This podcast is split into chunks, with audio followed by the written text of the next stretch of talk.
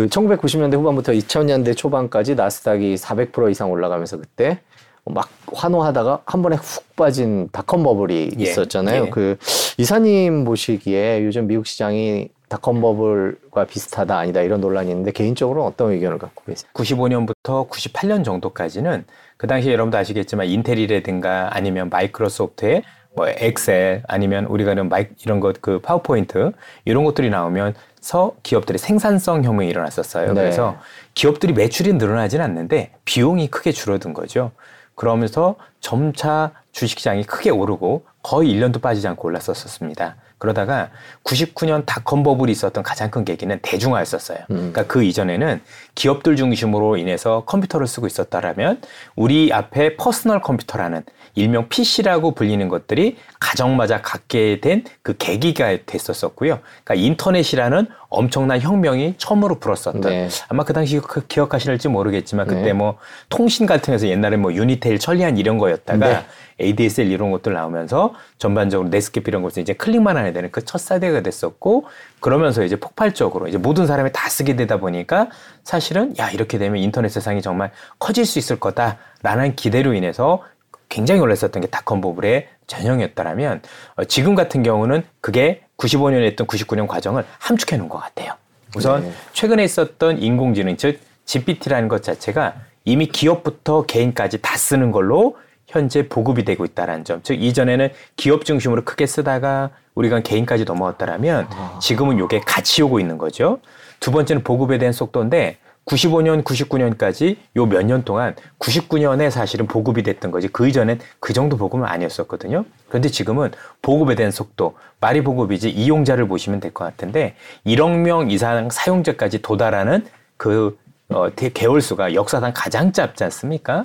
그래서 전체적으로 보급의 속도도 너무 빠르고 또 이 에이아이에 대한 성능 개성도 역대급으로 너무 빠르다는 점이 많이 다른 것 같아요. 그래서 구십오 년이나 구십구 년까지 있었던 이 사 년의 과정을 아마 일, 이 년 내에 올해하고 내년에 걸쳐서 함축적으로 반영할 가능성이 굉장히 높다라는 게 일단 특징이라고 봐야 될 것 같고요. 두 번째 재미있는 부분은 뭐냐면 구십구 년 닷컴 버블 때는 기대는 있었지만 실제 실적은 없었었어요. 그런데 최근에 있었던 이 지피티와 관련된 기업들은 의외로 실적이 나오는 기업들이 굉장히 많다라는 게 다른 점이다 보니까 보통 실적이 수반되고 버블까지 이어지면 의외로 그 버플이 굉장히 커지는 경우도 네. 상당히 많습니다. 이런 것들도 되게 다르다라고 보고 있습니다. 그래서 일단 버블까지 가는 과정까지는 앞으로 보게 될 가능성이 높다라고 좀 판단을 하고 있고 현재는 그 과정 속에서 보면 아직은 초기 국면이다라고 보고 있고요. 전체적으로 지난 우리가 이전에 봤었던 닷컴 버블의 함축판 사 년에 일어났던 과정을 일, 이 년 안에 함축해서 반영할 수 있는 그 과정에 있는 시장이 현재 에이아이 시장에서 오고 있는 거 아닌가라고 전망을 해보고 있습니다. 네, 지금 말씀해 주신 대로 미국의 강세장을 얘기를 하려면 어, 결국에는 말씀해 주신 에이아이 얘기를 안 할 수 없는 것 같아요. 그리고 그 에이아이 중심에는 마이크로소프트나 엔비디아나 뭐 구글도 포함되어 있고 애플도 있고 결국엔 빅테크가 다 예. 이끌어가는 것 같습니다. 이런 빅테크의 강세는 앞으로도 계속될 거다 이렇게 보고 계세요? 그럴 수밖에 없는 이유가 있습니다. 어, 최근에 매그니피션트 세븐이라는 단어를 혹시 들어보셨는지 모르겠습니다. 우리 옛날에 봤던 서부 영화의 네. 제목이기도 하죠. 또 이병헌이라는 명배우가 출연하셨던 영화 제목이기도 한데요. 그 세븐이라는 종목과 관련된 기업들이 전부 다 우리가 흔히 얘기하는 빅테크 기업입니다. 네. 그러면 왜 이 시장에서 에이아이가 나왔는데 이렇게 큰 기업들 몇 개만 움직이지라는 고민이 필요한데요. 현재 시장에서 회자가 되고 있는 이 지피티라는 에이아이는 사실은 어마어마하게 어마어마하게 이전 에이아이고 다른 게 있습니다. 첫 번째는 모델 자체가 엘엘엠 모델이죠. 라지 랭귀지 모델이죠. 즉 엄청나게 많은 데이터 언어가 있어야 된다는 거고요. 두 번째는 이거를 활용할 수 있는 컴퓨터 자체가 슈퍼컴퓨터여야 됩니다. 네.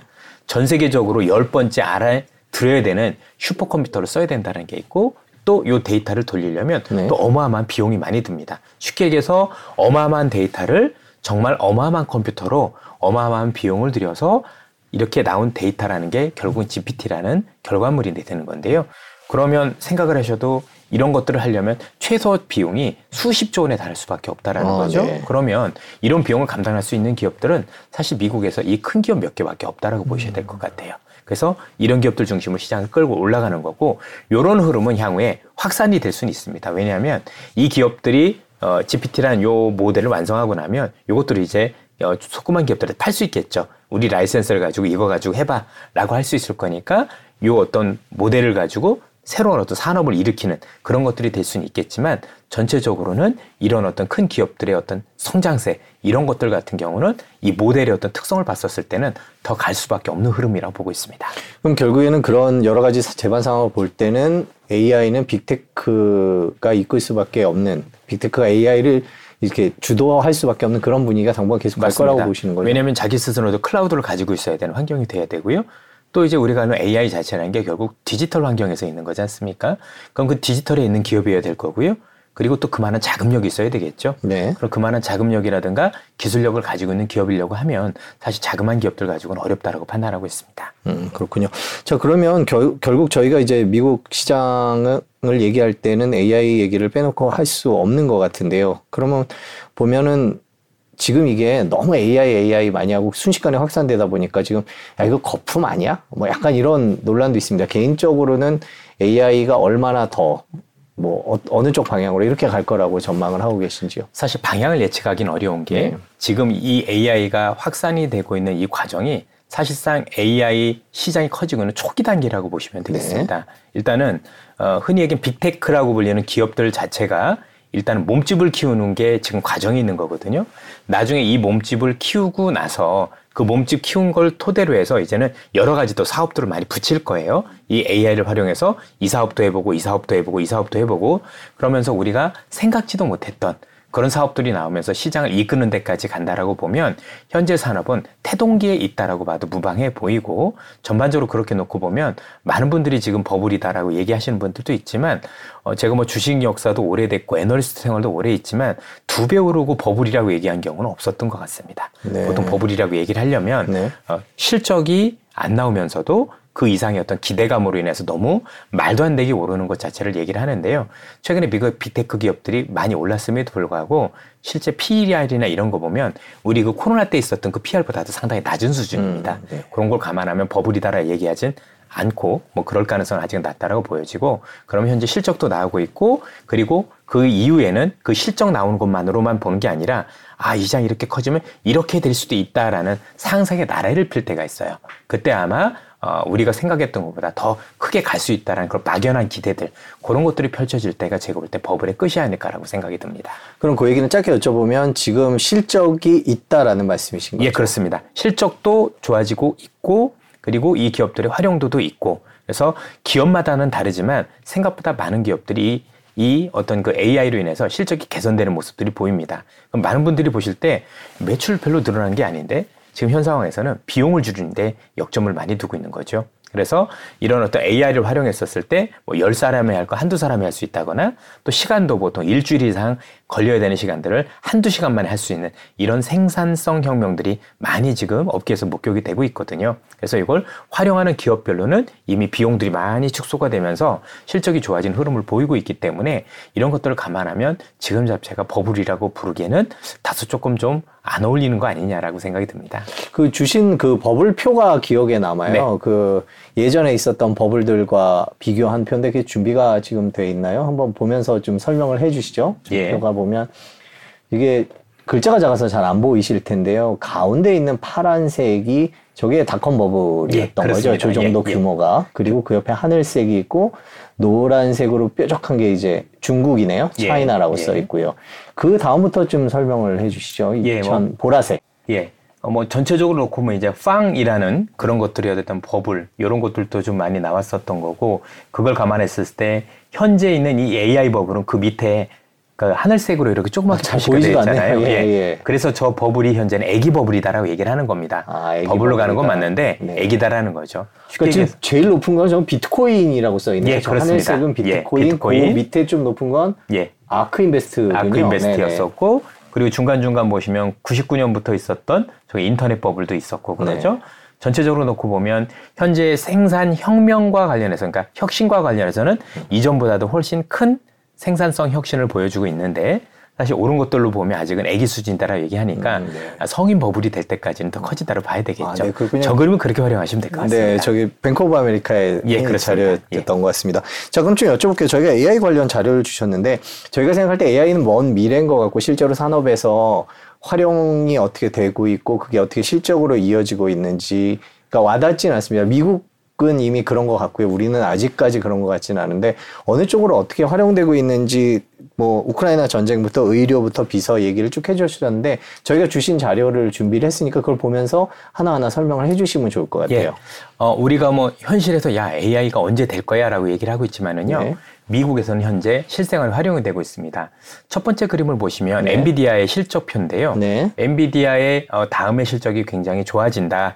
즉, 네. 뭐 현재 분기죠. 현재 분기 실적이 오십 퍼센트 이상 좋아질 거다라고 하는데 네. 저 그림의 의미는 뭐냐면 현재 빅테크 기업들이 에이아이 성능을 개선시키기 위해서 또 현재는 에이아이 전쟁에 지지 않기 위해서 네. 설비 투자를 서두르고 있는 음. 겁니다. 즉, 에이아이의 성능 개선을 위해서 지피티 쓰리, 지피티 삼 점 오, 지피티 사 점 영에 이르는 여러 가지 이 에이아이와 관련해서 내가 더 좋은 에이아이를 만들기 위한 어떤 부분이라고 보시면 될 것 네. 같은데요. 저것 때문에 우리나라도 삼성전자라든가 음. 하이닉스 같은 기업들이 에이치비엠이라고 불리는 그 반도체와 관련해서도 수혜를 보는 게 첫 번째 그림이라고 네, 보시면 되겠습니다. 이미 이제 저 하드웨어 경쟁을 통해서 그 관련 산업이 돈을 벌기 시작을 했다. 이게 첫 번째네요. 예. 저희가 잘 아는 그렇죠. 그 엔비디아. 그러니까 우리도 이제 수혜를 보고 있는 거죠. 네. 예. 두 번째 그, 그림을 보시면요. 네. 요건 이제 코파일럿이라는 건데요. 네. 코파일럿이라는 게 뭐냐면 마이크로소프트에 있는 엑셀이라든가 아니면 파워포인트를 에이아이를 활용해서 생산성을 혁신을 시킨 겁니다. 네. 저걸로 아마 여러분들 한번 써보시면 어떤 일이 벌어지냐면 어, 예를 들어서 제가 삼성전자 매출 십 년치를 보고 싶어. 그걸 네. 그림으로 그려줘라고 네. 엔터만 치면 바로 그려줍니다. 음, 네. 어디서 다 끌고 와서 네. 그럴 정도로 보통 우리가 저런 것들로 이전에 작업들을 하게 되면 찾고 그래프 그리고 여러 가지를 하면 사람도 더 필요하고 또 시간적 부인 부분도 굉장히 많았는데요. 사실 저런 것들이 엔터 하나 거의 십 초 안에 모든 게 해결되는 음. 그런 어떤 생산성 혁명을 보여줬어요. 그래서 마이크로소프트는 저런 것들을 관련해서 저게 내 결국 비서가 될 거다. 비서 역할을 굉장히 할 거다라는 걸 강조하면서 저게 이미 돈을 받기 시작을 했습니다. 한 번 사용하는데 여러분들 뭐 크게는 뭐 이십 달러도 내고도 뭐 이렇게 하는데 이미 돈을 벌면서 저런 것들을 쓰고 있다라는 게 이미 마이크로소프트 쪽에서도 실적 개선으로 이루어지고 있는 걸로 봐야 되겠죠. 그러니까 마이크로소프트의 사업 모델 자체는 뭐냐면 에이아이를 단독적으로 쓰기보다는 자신들이 가지고 있는 아주 강력한 그런 어떤 사업 모델이 있었던 거죠. 마이크로소프트라는 그러니까 뭐 우리가 워드라든가 피피티라든가 아니면 우리가 알고 있는 이런 어떤 엑셀과 관련해서 저 에이아이를 접목시켜서 좀 더 생산력을 향상할 수 있는 방안으로 바꾼 게 이제 특징이고 그걸로 해서 돈을 벌고 있는 게 첫 번째 사례겠습니다. 네. 두 번째 사례를 보시면은요. 네. 의료혁명인데요. 네. 야, 이게 에이아이가 어디에 쓰이고 있어? 첫 번째 의료혁명은 뭐냐면 잘 아시는 우리 코로나 백신입니다. 네. 자, 우리가 알고 있는 코로나 백신은 보통 일반적으로 백신 하나 개발하는데 시간이 십오 년 정도 걸립니다. 네. 그렇죠? 근데 우리가 코로나 걸렸었을 때 십오 년 걸렸다라면 지금 우리 홍 기자님하고 저는 못 만났겠죠. 네. 그렇죠? 이제 뭐 대면이 네. 아니라 비대면으로 해야 될 텐데 저 약이 일 년 만에 개발이 됐어요. 네. 그러면 십오 년 걸렸던 약을 일 년도 안 돼서 개발이 끝났다는 건 이건 획기적인 거죠. 결국 에이아이를 활용해서 우리가 알고 있는 지피티를 활용을 해서 개발을 한 약이고요. 그러다 보니까 굉장히 짧게 개발이 됐고 그나마 일 년이 걸린 건 뭐냐면 임상실험 때문에 음. 오래 걸린 거지 이것만 아니었었으면 더 짧은 기간이 됐다는 얘기죠. 요 우리가 알고 있는 의료용 에이아이 자체가 우리가 알고 있는 알엔에이, 네. 디엔에이 또 단백질 구조를 전부 다 예측하기 시작을 하면서 그리고 구조를 보면서 어떻게 이 병균이 어떤 모습을 가지고 있고 그럼 어떻게 약을 만들게 되겠다라는 걸 데이터를 활용해서 했기 때문에 정말 제약시장에서 이건 그냥 태풍의 눈으로 자리가 할 정도로 이 제약과 관련된 시간 단축, 비용 단축이 거의 뭐 십오분의 일 정도로 줄어든 획기적인 사례인데요. 지금 보셨던 백신 말고도 또 보시면 치료제도 있습니다. 그래서 많은 분들이 많이 모르시는데 지금 구글에 있는 구글에 있는 딥마인드라는 회사가 있죠. 그 자유 거기서 나온 이제 프로그램 중에 하나가 알파폴드라는 게 있어요. 그거 자체가 우리가 얘기하는 단백질 구조로 다 풀었거든요. 이게 네. 보통 시장에서는 천년의 과제다. 단백질 구조라는 게 아미노산 스무 개 이상이 서로 어떻게 막 얽히고 설켜가지고 모양을 만드는데 이 모양을 알아내주는 방법이 없었거든요. 그게 에이아이가 풀었다라는 거죠. 풀고 나니까 이제는 아 이를 활용했었을 때 새로운 후보 물질을 어떻게 만들 수 있는지 엔터만 치면 나올 수 있는. 그래서 지금 의학계에서는 후보 물질 하나 만드는데 수십 년 걸렸던 게 진짜 빠르면 한 시간 내에 만들 수 있을 가능성도가 아니라 이미 그렇게 해서 사실 연구에 활용하고 있고 그게 이번에 약으로 나와서 이미 그 신약과 관련해서 일상은 마쳤고 이상까지 진행되는 과정까지 와 있는 정도니까 진짜 업계마다 이걸 활용하고 있는 건 굉장히 많다고 봐야 될 것 같습니다. 네, 그렇군요. 이제 저희가 빠르게 짚어보면 그 다음에 이제 우크라이나 전쟁에서 볼 수 있었던 전쟁 얘기를 조금 해볼까요? 예, 에이아이가 예. 어떤 식의 일을 하고 있는지. 우크라이나 전쟁 양상에서 음. 많은 분들이 구, 관심을 가졌던 게 뭐냐면 야, 우크라이나 전쟁에서 우크라이나의 군사력이 러시아보다 네. 굉장히 많이 부족한 걸로 알고 있었는데 어떻게 저렇게 우크라이나가 잘 싸울 수 있었지? 이게 에이아이 전쟁이라는 이름이 나옵니다. 네. 그래서 미국은 지금 에이아이와 관련된 프로그램을 통해서 전쟁에 활용하고 있다라고 보시면 될 것 네. 같습니다. 대표적인 사례를 두 가지만 넣, 넣어드리면 네. 팔란티어 테크놀로지라는 기업이 있습니다. 네. 이 기업들 같은 경우 인공위성 드론을 가지고 쭉 해서 이게 적의 동향을 이렇게 사진을 찍어보면 그 사진에 예를 들어서 적의 전차가 보인다. 그러니까 네. 전차가 보인다. 어디 전차인지 모르죠. 근데 얘가 엘엘엠이라고 불리는 즉 지피티를 활용을 해서 대조를 해봅니다. 네. 그러면 어 저게 러시아 전차다 하면 그 좌표를 좌표를 우크라이나군의 태블릿에 주거든요. 이 좌표를 통해서 정확하게 적군이 어디 있는지 알고 거기에 대해서 하이마스라든가 이런 무기를 통해서 적군을 타격을 해서 어, 러시아의 어떤 그 전차들이 많이 정말 초정밀 타격이 됐었던 게 이 팔란티어 테크놀로지는 에이아이를 통해서 했었다라고 보시면 네, 될 것 같고요. 지금 저희가 자료를 보고 있는데 이게 아 조선일보 자료군요. 예, 조선일보, 조선일보 자료인데 팔란티어라는 네. 그 저 기업이 있죠. 빅데이터로 적의 동태를 음. 파악하고 무기 군사시설을 제공하는 소프트웨어라고 되어 있고 이번에 혁혁한 공을 세웠고 어, 우리가 알고 있는 러시아의 기갑 부대를 무력화시킨 게 저 팔란티어 테크놀로지 역할이었다라고 보시면 될 것 같습니다. 그 외에도 보면 뭐 드론이나 이런 얘기들도 좀 있네요. 드론보다도 더 컸던 건 스타링크였었죠. 네. 이번에 스타링크 아. 같은 경우도 어, 얘가 이제 적군의 그 모든 통신을 다 감청을 할 수가 있습니다. 네. 그래서 어떻게 하냐면 이 감청을 할 때 전화를 하는데 예를 들어서 이 통신이 한 군데 몰린다. 예를 들어서 우리는 사령부에다 보통 전화를 많이 하잖아요. 어떻게 해야 됩니까? 후퇴해야 됩니까? 말아야 돼. 그래서 이 스타링크에서 딱 보니까 어? 이 지역으로 되게 통신이 되게 많이 가는 것 같더라. 거기를 사령부로 추정하고 좌표를 주고 거기에다가 어, 우리가 알고 있는 미사일이라든가 이런 걸 많이 쐈죠. 그래서 이번에 러시아의 고급 장교들이 굉장히 많이 사망했던 게 저 스타링크의 역할이었다고 보시면 되겠습니다. 이것도 전부 에이아이 기반이었던 겁니다. 그래서 음. 미국은 팔란티어라는 또 스타링크라는 이런 어떤 기업들의 에이아이를 활용을 해서 보다 정확하게 적의 위치 또는 동태를 파악을 할 수 있었고 그래서 적은 무기로도 많지 않은 무기로도 효과적으로 러시아군을 제압을 함으로써 사실 전쟁에서 보다 유리한 고지에 설 수 있는 에이아이 전쟁을 치렀기 때문에 지금 외신에서는 이 전쟁 가지고 디지털과 아날로그의 전쟁이었다. 이런 표현을 쓰기도 합니다. 그 지금 방금 말씀해 주셨는데 그럼 결국 우리가 이제 경제적인 측면에서 이걸 놓고 볼 때 어느 나라든지 지금 이런 디지털과 아날로그의 대결이었다라고 만일 한다면 이런 식의 수요는 앞으로도 계속 커질 수밖에 없겠다라는 생각이 일단쯤 드네요. 이미 군사적으로 네. 각국의 군들이 지금 저것 때문에 긴장을 많이 하고 있습니다. 네. 전쟁의 양상이 달라진 거죠. 이전에 있던 재래식 무기가 무용지물이 되는 걸 보기 시작을 한 겁니다. 저 에이아이를 활용했었을 때 나는 보이지도 않는데 적군은 보이지도 않는 나를 가격할 수 있는 이런 상황들을 목격을 했기 때문에 에이아이 자체가 이제는 없을 수 없는 그래서 아마 우리나라에서도 드론 사령부를 네, 이번에 출범시킨 네, 네, 것도 네. 그거와 연관이 있었다고 보여지고요. 또 이것과 관련해서 미국이 최근에 중국에 대해서 어, 엔비디아의 어떤 그 지피유 칩을 추가적으로 한 것도 결국 중국도 저걸 이용할 수 있는 부분들을 막기 위한 어떤 선제적인 조치로 보시면 될 것 같습니다. 그래서 이전에 우리가 봤던 돌격가포라는 전쟁은 그 시대는 분명히 아니고요. 이제는 에이아이가 세상을 다 타져줘서 이제는 로봇끼리 싸우는 전쟁 시대로 가고 있는 거고 이미 우리는 우크라이나 전쟁을 통해서 이 에이아이가 얼마나 효과적으로 활용될 수 있는지 실전을 통해서 봤다는 게 저는 큰 의미가 있다고 생각을 합니다. 그러니까 결국 방산에 있어서도 에이아이를 활용할 수 있는 무기를 개발할 수 있는 회사와 그렇지 않은 회사의 차이점은 커지겠네요. 우리나라는 어떻습니까? 어, 우리나라는 일단은 미국이 이번에 활용했던 건 사실 기존에 있던 무기를 가지고도 에이아이를 충분히 활용할 수 있는 그런 시스템을 가졌다고 보시면 되는데 결국에는 이제 무기 자체도 디지털로 돼있으므로 이게 더 유리하잖아요.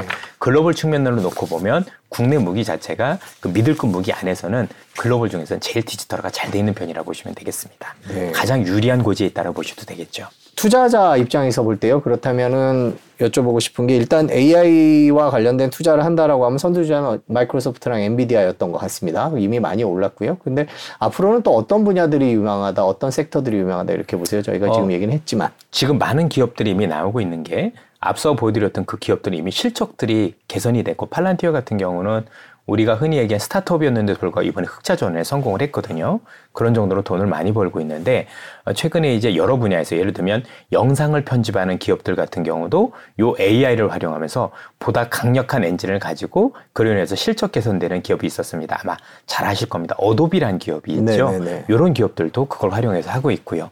궁극적으로 지금 아이디어를 잘 보시면 기존에 뭔가 사업과 관련해서 좋은 사업을 하고 있던 이 기업들이 흔히 얘기하는 이 에이아이를 갖다 붙여놓으니까 이 사업 자체의 경쟁력이 어마어마하게 강화가 되고, 그래서 현재 미국에서는 영상 편집하는 이 기업들과 관련해서 어도비 중심으로 고객들이 다 몰리다 보니까 나머지 기업들 같은 경우는 오히려 고객이 떨어지거나 음. 아니면 점유율이 떨어지는 모습들이 데이터를 통해서도 확인되고 있거든요. 즉 이 에이아이는 이제 생존의 문제가 걸려있는 거지 하느냐 안 하느냐 그런 문제는 아닌 것 같습니다. 반드시 해야 되고 하는 기업과 안, 안 하는 기업의 차이가 너무 커지고, 중요한 건 우리는 거기에 대한 비용이 생각보다 비싸진 않거든요. 네. 그런 걸 감안했었을 때 아 정말 에이아이 관련한 전쟁이 벌어지고 있으며 앞서 보셨던 여러 분야에서 확산되고 있는 거 보면 우리가 흔히 얘기하는 디지털 시장에서는 어떤 분야라든지 이런 것들이 접목이 가능하겠구나.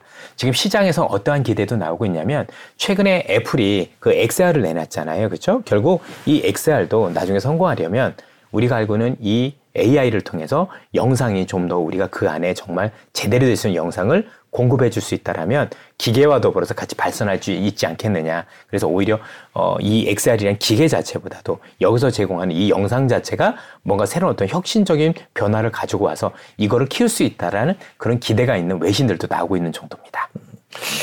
지금 저희가 에이아이 관련된 산업들을 쭉 짚어봤는데요. 그렇다면 투자 입장에서 보면 이런 에이아이에서 비롯된 랠리들이 계속 될 거라고 보고 계시는 거죠? 어느 예, 정도 어떠, 어느 정도 갈까요? 일단은 어, 초기냐 중기냐 아니면 거의 다 왔느냐를 따진다라면 저는 아직은 초기 국면이다라고 생각을 하고 있고, 그럼 지금 많이 올랐는데 이 기업들 어떻게 해야 되냐 생각하실 수 있지만 저는 그 뒤에 앞서 말씀드린 어도비처럼 이런 것들을 활용을 해서 또 굉장히 큰 경쟁력을 갖추는 기업들이 많이 나올 거라고 생각을 합니다. 네. 우리가 챗지피티라고 알고 있는 거는요. 네. 에이아이, 주, 에이아이 이 엔진을 활용한 상품 중에 하나입니다. 네. 쉽게 해서 지피티가 있으면 거기서 채팅하는 게 챗지피티인 거고 네. 또 여러 가지들이 나오겠죠. 네. 이런 걸 활용한 여러 사업들이 있다라면 그런 어떤 좋은 기업들 같은 경우는 아직 어, 발굴도 안 된 기업들 많이 있을 수도 있고 또 이를 활용해서 새로운 것들을 세울 수 있는 기업들이 있다라면 그런 기업들 중심으로는 저는 새로운 시장을 형성할 수 있다라고 보여지고, 또 지금 오르고 있는 기업들도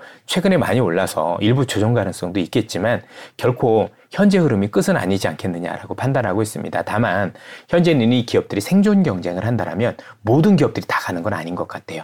그래서 이 안에서 더 치고 나가는 기업도 있지만 여기에서 경쟁력이 떨어지는 기업들 같은 경우는 오히려 에이아이 시장이 커짐에도 불구하고 도태되는 상황이 벌어질 수도 있습니다. 그래서 모두가 행복한 게임은 아니다라고 보고 있습니다. 그 큰 회사들 위주로 좀 여쭤볼게요. 뭐 작은 회사들이 상황에 따라서 너무 많이 바뀌니까 저희가 엔비디아랑 마이크로소프트 얘기는 했는데 그 챗지피티로 가장 앞서 나가는 마이크로소프트가 당분간은 계속 선두를 유지할 거다. 이런 보고 계세요? 어떠세요? 현재는 그렇게 보고 있고요. 어, 실제 뭐 최근에 데이터나 이런 걸 통해서도 기선은 일단 마이크로소프트가 제압한 걸로 현재 보고 있습니다.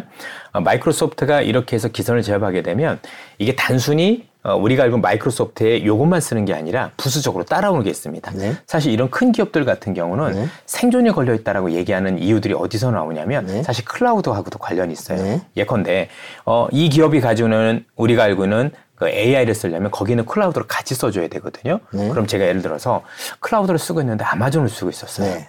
그런데 이제 제가 마이크로소프트를 어쩔 수 없이 이거 해보니까 너무 좋아 썼단 말이에요. 그럼 마이크로소프트 애저라는 클라우드를 쓰게 되면 굳이 내가 아마존에 있는 클라우드를 쓸 필요가 없죠. 그러네요. 이중으로 그렇죠. 네. 이렇게 오게 되는. 그래서 앞서도 말씀드렸지만 이게 모든 기업들이 좋은 게 아니라 궁극적으로 여기서 뒤처지게 되면 정말 기업들의 생존이 걸릴 수도 있는 이런 문제까지도 벌어질 수 있는 상황이 올 수도 있다라고 보고 있습니다. 현재는 다들 열심히 하고 있고 현재 각각의 사업에 관련해서 여러 가지 포지션과 관련해서 괜찮겠지만 이게 아마 올해 연말 정도만 되두고 보더라도 뭔가 기업들의 좀 명암이 좀 갈리지 않을까. 지금은 어느 누가 더 많이 치고 나갈 거다라고 속도하기엔 조금은 이른 것 같습니다. 지금 말씀 들어보니까 가, 마찬가지로 클라우드 사업을 하는 아마존이나 구글 같은 경우에는 마이크로소프트한테 밀리면서 계속 그냥 이 상태로 있을 수는 없을 것 같네요. 그럼요. 그래서 또 투자를 할 거고 네. 그 투자를 하면 이 기업들만 좋은 게 아니라 우리나라에 삼성전자라든가 하이닉스 음. 또는 이제 엔비디아 같은 기업들은 사실 어부지리로 계속 좋아되는 그런 어떤 선순환이 계속 되겠죠. 네, 그렇군요. 그 테슬라 얘기도 많이 나옵니다. 테슬라가 자율주행하면서 에이아이 쪽으로도 많이 다가섰다라고 얘기를 하는데 개인적으로는 테슬라에 대해서는 어떻게 생각하세요? 어, 테슬라를 많은 분들이 전기차로 많이 보고 계세요. 근데 전기차는 의외로 어, 테슬라는 의외로 생각보다 많은 다른 사업부들을 가지고 있습니다. 일단 여러분도 알고 계시는 그 오픈 에이아이를 만든 사람이 테슬라의 일론 머스크라는 네, 거죠. 네. 이 사람이 원래 소프트웨어 출신이라 지피티라는 걸 활용해서 한 것도 이 사람이 사실은 먼저였었습니다. 그래서 의외로 에이아이 기업들을 많이 가지고 있는데 네. 그러면 테슬라도 뭔가 에이아이 쪽에서 노리고 있을 텐데요. 네. 기본적으로 우리가 알고 있는 일반적인 이 에이아이는 보통 디지털 에이아이라고 부릅니다. 네. 쉽게 얘기해서 디지털 우리 세상에 있는 이 인터넷 세상에 있는 모든 데이터는 누구나 다 끌어올 수 있는 거잖아요. 이를 활용하고 이 끌어온 데이터를 더 많은 데이터를 돈 주고 사고 더 좋은 컴퓨터로 돌리면 누구나 다 할 수 있는 게 현재 인터넷 세상의 데이터 우리가 알고 있는 에이아이의 전쟁이다. 그런데 테슬라는 흔히 에프에스디라고 불리는 풀 셀프 드라이브라고 불리는 완 자율주행을 하게 되는데 이 데이터는 리얼 월드 데이터라고 합니다. 그래서 리얼 월드 에이아이라고 하거든요. 쉽게 하면 우리가 실생활에서 있는 이런 데이터를 전부 다 받아서 이거를 딥러닝을 하고 그러면서 에이아이 활용하게 되는 건데 요거는 이제 데이터가 가지고 있는 기업들이 많지 않다 보니까 굉장히 장벽이 높죠. 그래서 지금 당장이야 아직까지는 풀 셀프 드라이빙이라고 불리는 이 자율주행 자체가 완성도가 높지 않기 때문에 사실은 문제가 되고 있지만 이런 것도 어느 정도 완성도에 올라가게 되면 사실상 이 리얼 월드 쪽에서의 최강자는 테슬라가 될 수밖에 없다라고 보여지고 그러면 일단 지, 진입 장벽도 높고 가지고 있는 데이터는 거의 우리가 알고 있는 테슬라 중심으로 움직일 가능성이 높기 때문에 이 시장을 거의 동식해 나갈 가능성이 높겠죠. 만약에 이런 것들을 감안한다면 향후에 이 기업의 어떤 성장 포텐셜은 우리가 생각하는 것보다도 훨씬 더 클 수도 있겠습니다. 지금 궁금한 게 말씀을 쭉 듣고 나니까 저희가 기업의 가치를 평가하는 기준이 되게 여러 가지가 고전적인 방법부터 최근의 방법까지 여러 가지가 있는데 앞으로는 에이아이를 얼마나 잘 활용하느냐도 주가에 영향을 미치는 요인이 될 수 있다라는 생각도 듭니다. 오히려 반대인 게 에이아이를 하지 않으면 아, 네. 기업의 생존을 걱정해야 되는 음. 일이 벌어질 가능성이 최소한 인터넷 기업상에서는 있는 거죠. 음. 어, 우리가 지금 많은 기업들이 있지만 그, 여러분들 혹시 게임 업종 아시는지 모르겠지만 게임 업종 같은 경우도 제일 문제가 인건비거든요. 어마어마하게 개발 비용도 많이 들어가고 코딩도 해야 되는데 이 에이아이가 제일 잘하는 게 코딩입니다. 그러면 이제 게임 업체들 같은 경우는 이 에이아이를 활용하지 하는 기업과 활용하지 않는 기업이 생각보다 많이 달라질 수 있죠. 왜냐하면 활용하는 기업들 같은 경우는 훨씬 더 적은 사람으로 그 적다라는 개념이 십분의 일 수준인 겁니다. 그 이하의 사람으로 더 좋은 퍼포먼스를 낼 수도 있는데 굳이 저 많은 사람들을 데리고 뭘 해야 될 필요성이 없을 수도 있는 거잖아요. 그럼 진짜 기업들의 명운에 달려질 수도 있는 거죠. 어떤 기업들은 어느 정도의 어떤 매출이라는 게임만 하더라도 워낙 비용이 적게 드니까 그 비용으로서도 충분히 생존 그 이상의 뭔가를 이어갈 수 있다라면 어느 기업은 정말 많은 사람들을 투입해서 게임을 개발했는데도 성공하지 못한다라면 비용도 문제가 됐지만 사업적인 문제도 생길 수도 있을 거고요. 이런 정말 큰일들이 일어날 거라고 보고 있습니다. 자, 그럼 저희가 에이아이와 관련된 투자 얘기를 정리를 좀 해보면 어, 어떤 식으로 에이아이 투자를 하면 좋겠습니까? 한번 조언을 해주신다면. 기본적으로 어, 지금 에이아이와 관련해서 안타깝게도 안타깝게도 그 관련 기업들 경쟁력이 있는 기업을 찾다 보면 죄송한 얘기지만 한국 기업에 거의 찾기가 어려운 게 분명해 보입니다. 음. 어, 최근에 뭐 일부 에이아이라고 나오는 기업들 놓고 보면 사실 우리가 지금 지금 말씀드렸던 이런 큰 그림의 에이아이 기업이라고 보기엔 조금 어려운 기업들이 대단히 많다라는 점에서 그래도 뭔가 에이아이와 관련된 즉 인공지능과 관련된 제대로 된 기업은 아직은 조금 미국 중심으로 좀 많이 포진해 있다라고 보셔야 될 것 같고요. 기본적인 부분들은 두 가지로 나눌 수 있을 것 같습니다. 첫 번째는 이 빅테크 기업들 간에 일단 생존 경쟁이 벌어지고 있는데 이 생존 경쟁에서 누가 더 비교 우위를 점하고 있는지 그건 사실 기사만 검색해 보셔도 꾸준히 전 아실 수 있다라고 생각을 하고 이 에이아이는 경쟁에서 한 번 벌어지면 따라잡기가 어렵습니다. 음. 결국 우리가 좋은 에이아이는 누가 더 딥러닝을 많이 했고 더 많은 데이터를 가지고 많이 돌려보느냐잖아요. 근데 소비자들 입장에서 계속 한쪽으로 쓰게 되면 그쪽이 더 엔진이 강력해지는 특징을 가지고 있을 거 아닙니까? 이쪽은 안 쓰게 된다라면 음. 그렇게 보면 한 번 벌어진 게 잡히긴 쉽지 않을 거고 그게 올 연말이라든가 아니면 차후에도 그게 더 벌어지는 모습을 보이면 이거는 버려야 될 기업과 그다음에 취해야 될 기업이 분명히 나눠진다라고 보여지고요. 그거보다 더 중요한 거는 이제는 많은 중견 기업들이 에이아이가 나왔으니까 에이아이에서 성공한 기업들, 선두주자인 기업들이 이제는 라이센스를 주면서 이제 너도 써도 돼. 돈만 얼마 내면 돼. 이런 기업들이 나오겠죠. 그러면 정말 소수의 사람으로 인해서 정말 좋은 아이디어를 가지고 새로운 사업을 기획하는 사람들이 많이 나타날 수가 있어요. 네. 전 그런 기업들이 굉장히 많아질 거라고 생각을 합니다. 그러면 그런 기업들 같은 경우는 생각보다 큰 수익을 낼 수 있는 가능성. 왜냐하면 비용도 많이 들지 않는데 우리가 기존에 어떤 것보다 훨씬 더 편하게 뭔가 비즈니스 할 수 있는 이런 상황들이 많이 나오거든요. 결국 혁신이라는 건 별게 아니라 나한테 되게 편리해지는 겁니다. 어, 이전에 거보다 이걸 쓰니까 돈도 덜 들고 사람도 덜 필요한데 훨씬 더 편해졌네. 이게 혁신이거든요. 그러니까 지금 그 에이아이가 이걸 만들고 있는 거고요. 앞서도 보여드렸지만 제약과 관련해서 십오 년 걸렸고 그 많은 연구원들이 투입됐던 사업이 그 연구원들을 정말 많은 수로 축소를 하고 십오 년이 아니라 일 년 만에 결과물을 낼 수 있다라면 정말 다른 게임이 된다라고 봐야 되겠죠. 그럼 이전에 전통적으로 신약 개발했던 회사 입장에서는 현재 그 방식을 계속 고수할 수 있겠느냐. 음. 즉 기존에 있던 사업 모델에 대해서 고민을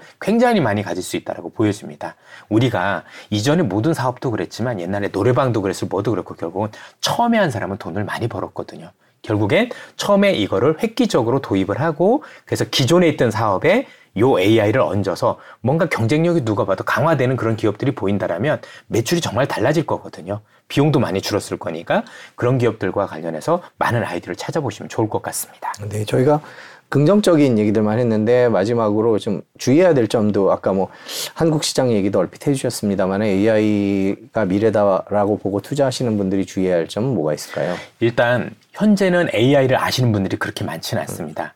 에이아이의 확산 속도, 대중화되는 이전의 역대급 속도에 비해서 대중들의 인지도는 생각보다 거기에 못 따라오시는 것 같아요. 그러다 보니까 향후에 어, 이분들께서 만약에 정말 아 나도 이제 에이아이를 해봐야 되겠다라고 느끼실 때는 이미 주가가 너무 많이 올라있는 상황일 가능성이 대단히 높아 보입니다. 네. 특히 이렇게 특정 산업이 굉장히 커질 때는 진짜보다도 가짜들이 더 많이 나타납니다. 나도 에이아이입니다. 나도 에이아이입니다 하면서 정말 오르는 기업들이 많습니다. 이 차 전지라고 해서 다 올랐던 게 아니라 되는 기업과 안 되는 기업들이 분명히 나뉘었고 그중에서도 제가 볼 때도 분명히 가짜인데 나도 이 차 전지 좀 할 수 있습니다라고 사업 목적만 추가해서 올랐던 기업들이 있다라는 얘기죠.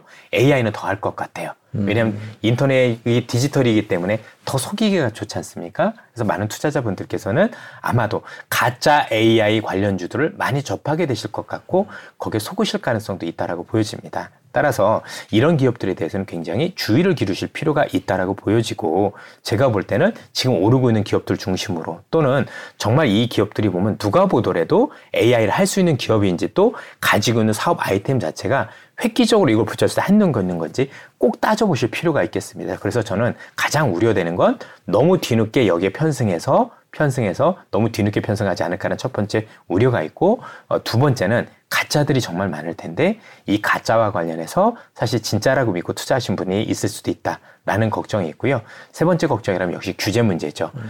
어, 아마도 사업이 처음 크는데 규제기부터 나온 건 처음인 것 같아요. 음. 여러분들 플랫폼 사업만 하더라도 플랫폼은 이천십 년대 중후반부터 크기 시작을 했는데 실제 규제는 이천십구 년부터 나오기 시작을 했어요. 꽤 오랜 기간 성장을 시키고 그 다음에 아 이젠 니네들이 너무 컸으니 반독점 규제, 즉 독점에 대한 피해가 우려되니까 내가 규제를 하겠습니다 했는데 에이아이는 지금 내가 에이아이가 뭔지도 모르는데 벌써 규제부터 나오고 있는 거예요. 네.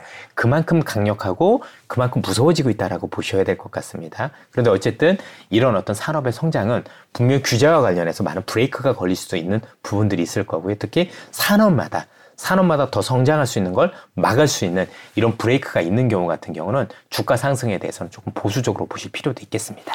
그 정리를 해보자면 결국에는 에이아이와 관련된 투자는 다른 나라보다는 미국 시장이 될 것이고 제일 앞서 있죠. 예, 네. 앞서 있는 것 회사들은 큰 회사들이 지금은 비용 때문에 많고 예, 뭐 글로벌적으로 보면 네. 사실 에이아이라는 걸 제대로 할 수 있는 국가는 사실 세 개 국가가 꽤 없습니다.